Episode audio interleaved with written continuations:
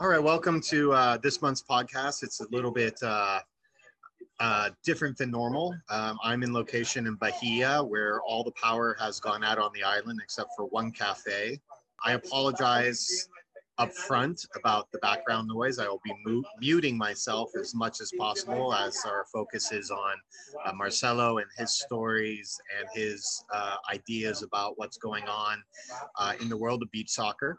Um, Marcelo is a former uh, coach for the Portuguese national team, Uruguay, Thailand, United Arab Emirates, uh, Japan, uh, South Africa, Qatar, and even was an assistant coach with the U.S. To name a few, he's a, a lifer per se in regards to beach soccer.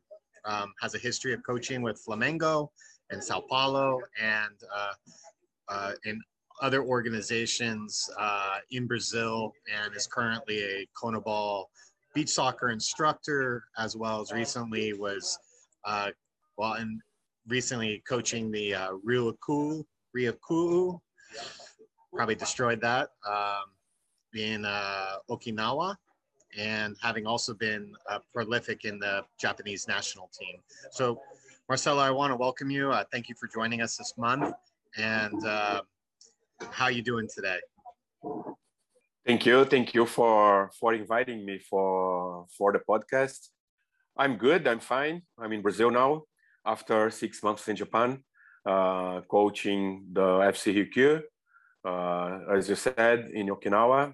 I'm fine. Fantastic. So we're going to go through a few different subjects that we've already talked about, but I, I wanted to kind of get right into uh, your transition from being a grass coach and you know how beach was not really the plan per se to go as much as you have, but like what what happened and and um, what was what was that time period like? Because i know that it was towards the end of your period at flamengo. Could you tell us a little bit more about that experience? Yeah uh, so i started when i when i was in uh, university Uh, i started to work in a soccer women team the university women team. And then after one year this team became like the university made a partnership with flamengo and i started to work there as an assistant coach. So we had a great time after that i work in in two second division clubs here in in brazil and I opened in 1996 my academy, my first academy, beach soccer academy here in Rio. And I had one teacher in a university, Lucia, Lucia Hayes. And that time she was working in Koch Tavares in the beach soccer tournaments here in Brazil. And she invited me to, to, to work in these tournaments in the technical department. So I used to make the scout for the tournament. And after that, uh, in, I started also in 96. So, but I was surprised when in 1999, I, I, I was invited to coach the Portuguese national team. It was a, a big, big, uh, let's say, big jump, big, big surprise, and a huge step over that I, I did in 1999. Can you tell us a little about a little bit about that? I mean, I, I believe it had something to do with a, a beer in Leblon right after you know training on the beach, and you know, could you kind of kind of describe that because you were telling me that um, you were surprised by the opportunity because you didn't really have the experience. So could you kind of let people know a little bit about that? Yeah, sure. I I, I didn't have that time enough experience uh, with professional players, and uh, but I had about three or three years and a half you know, working in beach soccer uh, and studying and being in the in the in tournaments, watching good players and big players. And I, so the story is, uh, I was in in Leblon after the beach with Lucia and uh, her mobile like ring and uh, the manager, one of the managers in Koch Tavares in São Paulo, he asked her about one name to coach the Portuguese national team. And she she just looked at me and say, do, do you want to be the, the Portuguese national team coach? And I was surprised and I said, yes, why not? And she said, okay, uh, he's available, he can go. And then it was a, took like one month process to find contract and everything, but it was, it was interesting story. No, no, that's great. And, and so you went thinking you were going to go for three months and then, or, or six months and it became three years or how, how long were you in, or six months, I guess. You, you had a short time period that you were thinking of being there, but you ended up extending it uh, due to the experience. Yeah, yeah. My contract, uh, my contract was three months, and in the end of the the second month, they they they proposed to me to to extend for one year. And but in total I, I i was there two years two years in portugal. Yeah where we won the one european european league. Oh, that's great. Great. And so you, you mentioned Koch Tavares. I mean for any of us in the beach soccer world we know they were sort of the beginnings of international play um, you know, they obviously did the first turn international tournament in Miami Beach, which is, you know, can be found on any Wikipedia look or what you have. But being being the company that sort of parented or really started the international game, did it did it have much benefit for Brazil, not only for their national team, but how how was it for the national team comparatively to like domestic growth and development you know, in regards to what you saw being kind of on the front line? We had a huge investment for the national team. Uh, we had uh, the players had like a contract, year contract. So, but not all, like five, the top five or six players. After I'm talking about after junior, Edinho uh, generation, I'm talking about the second generation, Junior Negão, Jorginho, uh, Neném, uh, so Robertinho, goalkeeper. So this generation, they had like a year contract, and but I think, uh, and, and, we had a big, big uh, media support. So all events live on the TV, open TV, not cable TV. So we had a, a huge support that time, and I think we miss uh, a development project that time. So because we could we could have more, and maybe if we we we had this uh, today, we could be in another in another level, another step in terms of development. So that being the case, and basically in a way losing time with all that investment going into the national team. It, it, obviously produced results in regards to Brazil winning more World Cups and World Championships than anyone. But how is that now translating to the experience of clubs and teams in Brazil now? Um, is there have they been able to develop in the way that they should um, with that lack of now with sort of a lack of funds and direction? Yeah. Um, so that time, that time, uh, the company, the company, they they run one tournament here. It was like uh, states or like regional tournaments, and and but that's it. So no clubs involved at that time. So I don't remember yet how many years ago we, we started, but I, I remember in 2000 or 2001, we had the first Rio de Janeiro championship.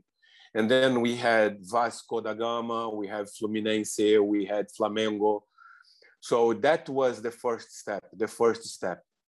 But here in Brazil, we don't have like a sequence. We, we, we make things and we don't move for the next step. So then we, then we had a big gap. And now with more international tournaments, I think the clubs here in Brazil they started to develop not only the men's but also the women teams. But to have sponsors and players uh, paid, we need competition. So the sponsors they need to to go somewhere. So we we still need more competitions. We cannot say nothing about the last year where the Brazilian Federation they had they proposed one calendar, one big calendar last year, but the COVID-19 stopped everything. So let's see next year. I think this year we're gonna have few competitions, but next year we need to we need to move forward. Yeah, I think that's sort of par for the course everywhere. You know, because um, I know that you you had mentioned you know uh, investment by Conmebol in the women's game, and then you know COVID basically stopped everything. And obviously Brazil is is dealing with COVID in a very uh, diff- difficult time. You know, uh, not going into obviously any of the politics of anything, but um, obviously COVID's been hitting uh, Brazil heavily. So I'm sure Brazil and the rest of Latin America is is waiting for the day where you guys can kind of see the light at the end of the tunnel in regards to dealing with this so that things can find some normalcy. Um, I want to kind of pivot a little bit and kind of go into some of the experiences you had as a coach. Um, you know, there was, you had a time with, in the first Mundialito, um, you had the opportunity to coach um, a American team and uh, it was the Seattle Sounders, and that was for the first Mundialito.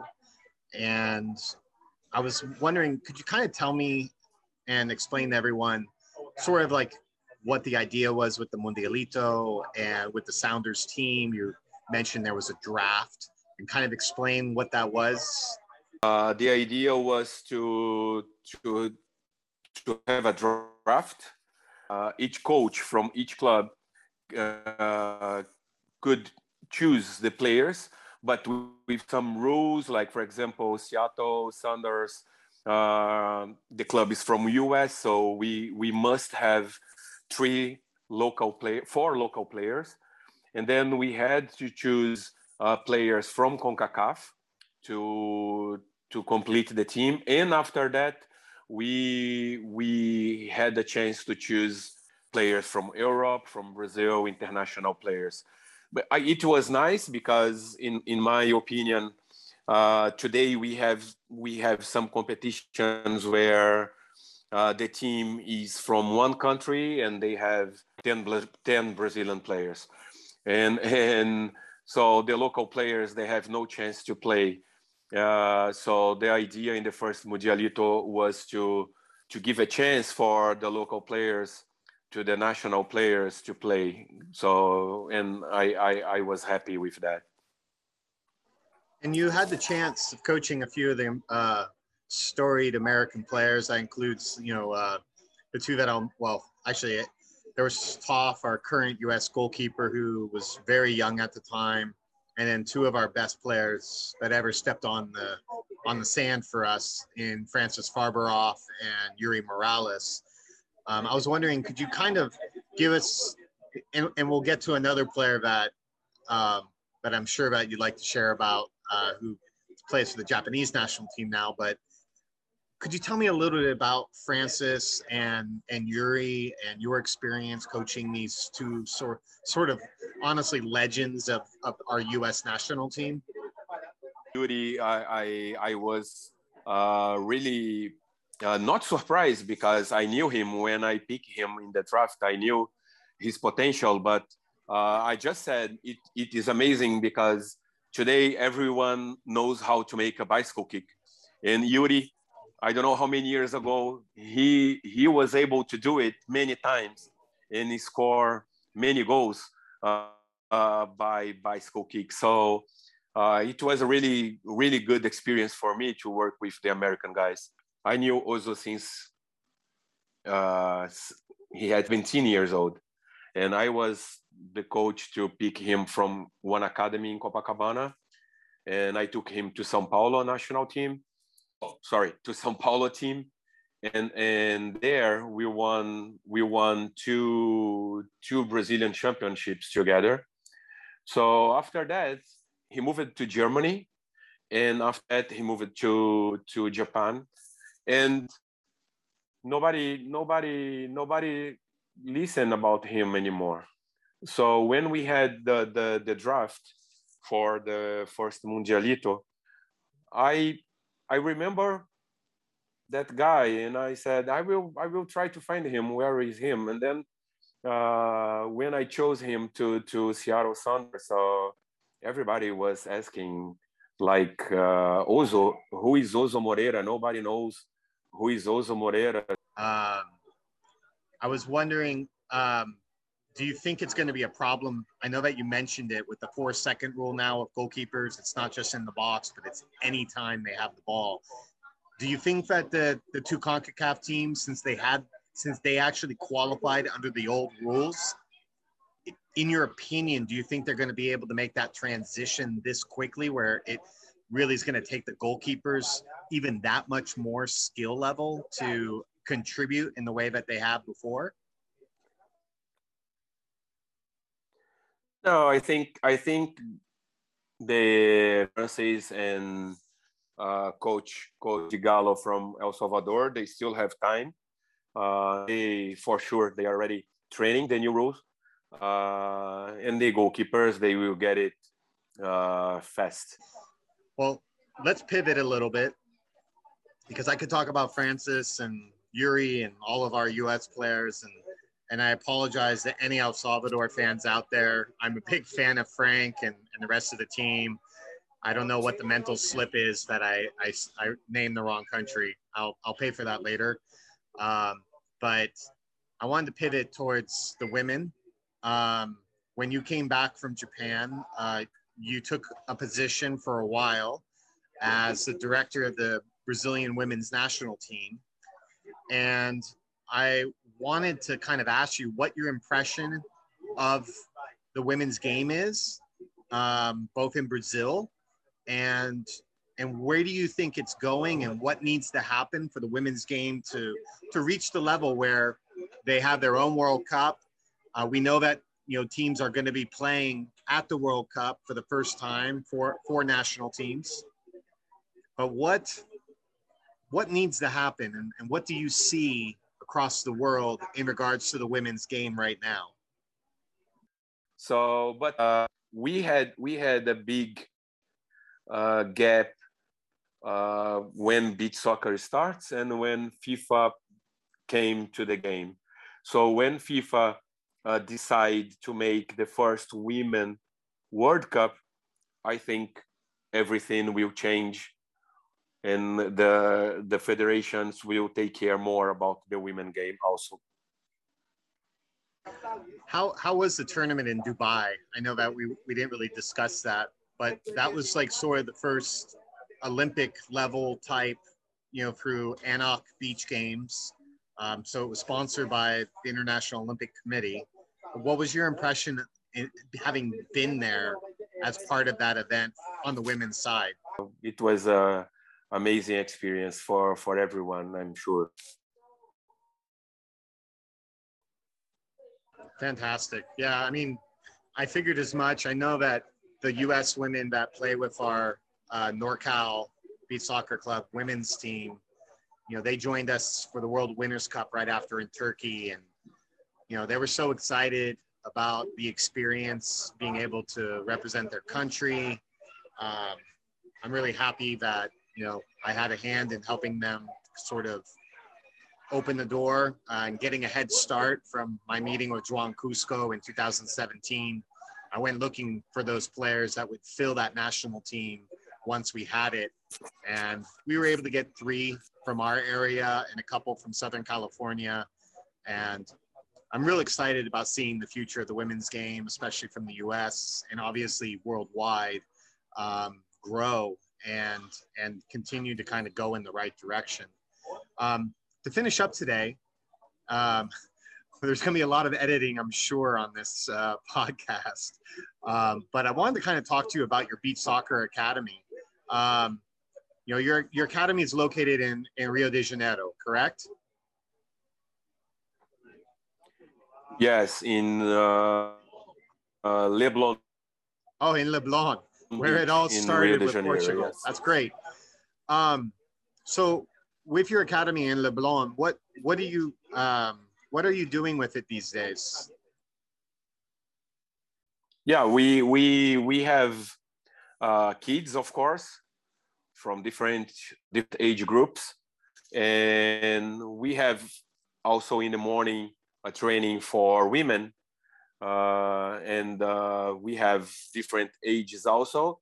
But most of the players they are over eight and and uh, they like to play soccer and they like to play on the sand, open space, Leblon Beach. So it's uh it's nice.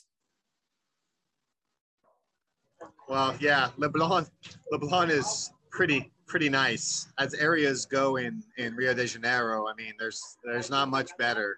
Um, I was wondering because I know that you you and I had spoken about a a possibility of sort of an experience for international youth to come and sort of get the trifecta, let's say, of Brazilian skill and culture in regards to, I guess it was like two weeks or 10 days where you would come and you would play uh, beach soccer, futsal, and grass. Um, am I correct in saying that? Could, could you tell us a little bit more about this opportunity that you're creating and when it might take place? When I was in uh, Okinawa, so I was coaching also one uh, soccer in one soccer academy where all the, the players uh, were American. So it was inside one American base. So uh, so the idea is to make to make one camp here in in Rio de Janeiro, but not only beach soccer. I want to bring the American players, uh, uh, the American players to come to Rio to play beach soccer and to have the experience also to play futsal and soccer with the Brazilian players together, and and then to find to find the the, the, difference to realize uh, different techniques to to to get uh, some improvements in terms of tactics and techniques, but playing with the Brazilian girls. So that's that's the plan. So three modalities of soccer together in, in the same camp, and some days on the beach, some days indoor, some days on the grass.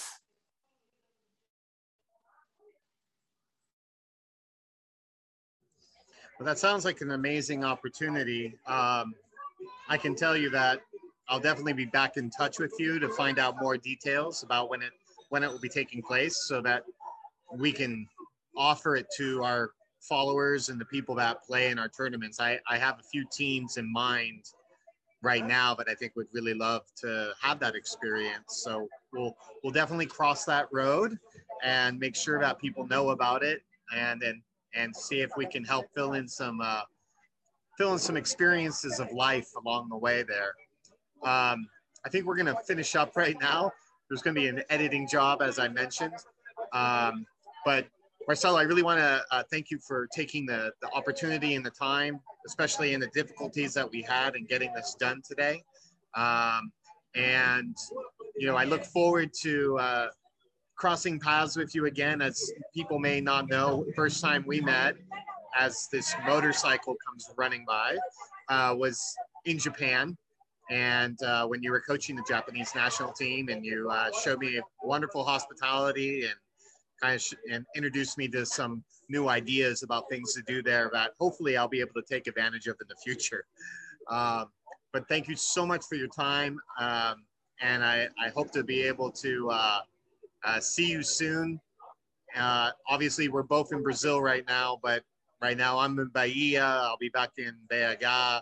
I don't think I'll be making it to Rio, but I'm sure we'll see each other sooner than later. So No, I'm sure. I'm sure about that. Well- because uh, just just because just because we love beach soccer, we both love beach soccer. So we're gonna meet somewhere for sure. oh, without And, and I want and I want to thank you. And I want to thank you very much for the invitation, uh, talking about beach soccer uh, and women's soccer and, and development. So I love I love to talk about these uh, topics. So thank you very much, and I hope the people enjoy when they they hear us. I've, I, I think if I do a good editing job, we'll be okay. Just so people know, like, just to finish up, we started this conversation with me running the Wi-Fi through my sister-in-law's phone, with a with my phone as a flashlight on my face, um, in a town that's basically in a blackout, except for this cafe that I ended up at with all this loud noise in the background.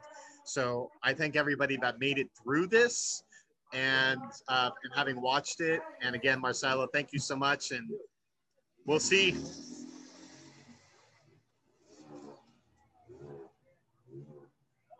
I think that's thank you, thank you very much. it. All right, I'm gonna stop this recording right now before I go crazy.